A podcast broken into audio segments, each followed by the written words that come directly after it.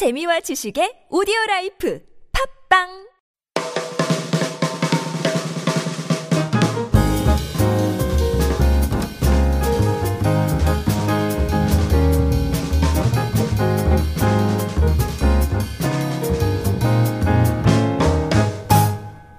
오늘 함께 살펴볼 말씀은 사무엘상 23장 15절에서 29절 말씀입니다.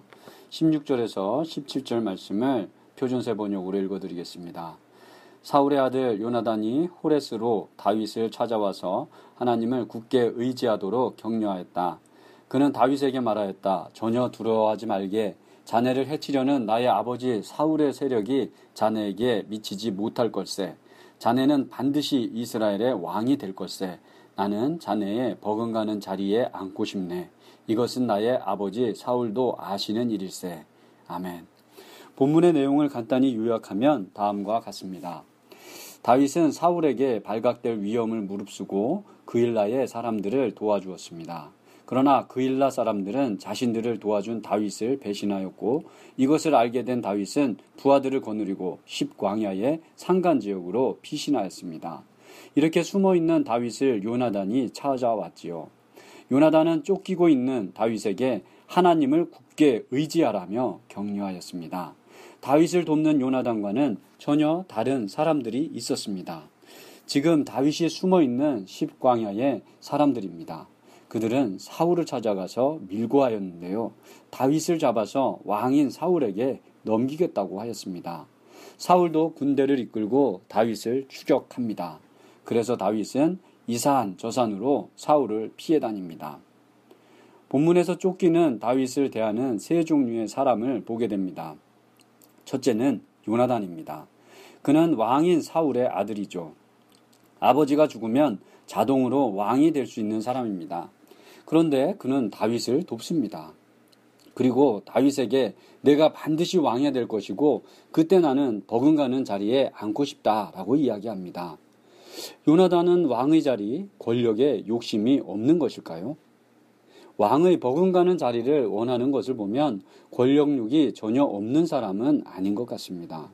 그런데 왜 그는 다윗을 왕으로 삼고 자신은 2인자의 자리에 앉으려는 것일까요?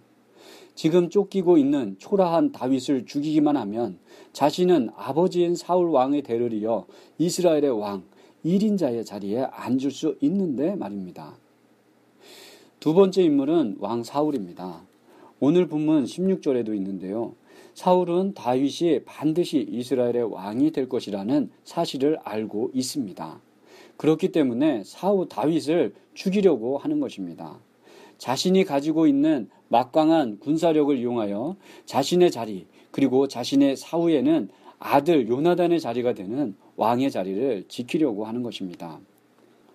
요나단과 사울의 공통점은 다윗은 하나님의 계획에 따라 반드시 이스라엘의 왕이 된다는 사실을 알고 있다는 것입니다. 하지만 이 두 사람의 다른 점은 요나단은 그것을 받아들이며 행동하고 있는 반면에 사울은 하나님의 뜻을 전혀 받아들이지 않고 있다는 것입니다. 요나단은 하나님의 계획에 순응하고 사울은 거스르고 있다는 말입니다. 똑같은 사실을 알고 있는데 반응이 참으로 다르지요. 한 사람은 순응하고 한 사람은 거스르고 왜 이런 결과가 생기는 것일까요? 조금 더 보겠습니다. 마지막 세 번째 유형의 사람은 다윗에게 도움을 받았던 그일라와 십광야에 사는 주민들입니다. 그들은 왕인 사울에게 다윗을 밀고 하였죠. 다윗이 전쟁에서 승리하며 승승장구할 때는 아마 이들도 다른 이스라엘 주민들과 마찬가지로 사울은 천천히요 다윗은 만만이라고 외쳤을 것입니다. 그러나 이들의 눈으로 봤을 때 현재 아무런 힘도 없고 초라한 모습으로 도망다니는 다윗은 이제 사울과 비교할 사람이 아닌 것이죠. 다윗이 자신들을 도와주긴 했지만 그가 있는 곳을 사울에게 밀고 하여 사울의 환심을 사는 것이 자신들에게 더 이익이 있을 것으로 보았던 것입니다. 다윗을 죽이려고 쫓는 사울, 그리고 사울에게 다윗을 밀고 하는 그일라의 주민들과 십광야의 주민들의 공통점은 하나님을 보지 않고 욕심에 가득 찬 인간적인 생각만 한다는 것입니다. 눈에 보이지 않는 하나님의 능력이 아니라 자신들의 눈에 보이는 세상적인 권력과 군대를 보고 있는 것입니다.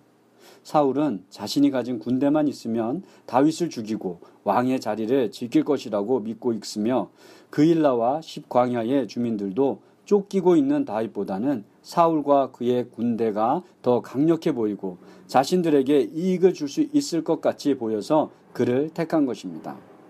그러나 요나단은 달랐습니다. 비록 현재 다윗이 초라한 모습이지만 하나님께서 다윗과 함께 하시며 하나님께서 그를 왕으로 만드실 계획을 가지고 계시다는 것을 보고 있는 것입니다. 다윗이 골리앗과 싸우러 나가면서 한 말이 떠오릅니다. 사무엘상 17장 45절입니다. 너는 칼과 창과 단창으로 내게 나아오거니와 나는 만군의 여호와의 이름 곧 내가 모욕하는 이스라엘 군대의 하나님의 이름으로 내게 나아가노라. 아멘. 다윗은 창과 칼과 방패로 골리앗을 쓰러뜨린 것이 아니었습니다. 하나님께서 함께 하셨기 때문에 작은 물맷돌로 거인 골리앗을 물리칠 수 있었던 것입니다. 오늘 본문의 등장인물들을 이 다윗과 골리앗 이야기에 빗대어 보면 요나단은 물맷돌을 들고 나선 다윗이고 사울, 십광야와 그일라 주민들은 칼과 창을 들고 있는 골리앗입니다. 누가 승리할까요?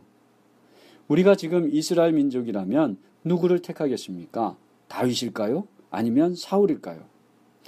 오늘 우리의 삶 가운데서도 다윗과 사울을 선택해야만 하는 상황에 놓일 때가 많습니다.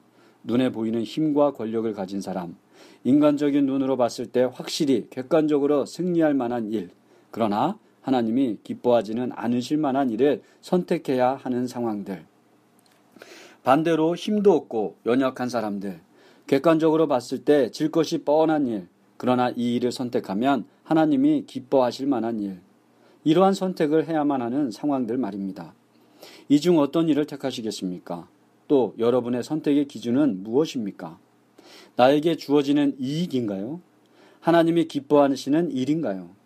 우리에게는 또 한 번 세상을 거스리는 용기가 필요합니다. 기도합니다.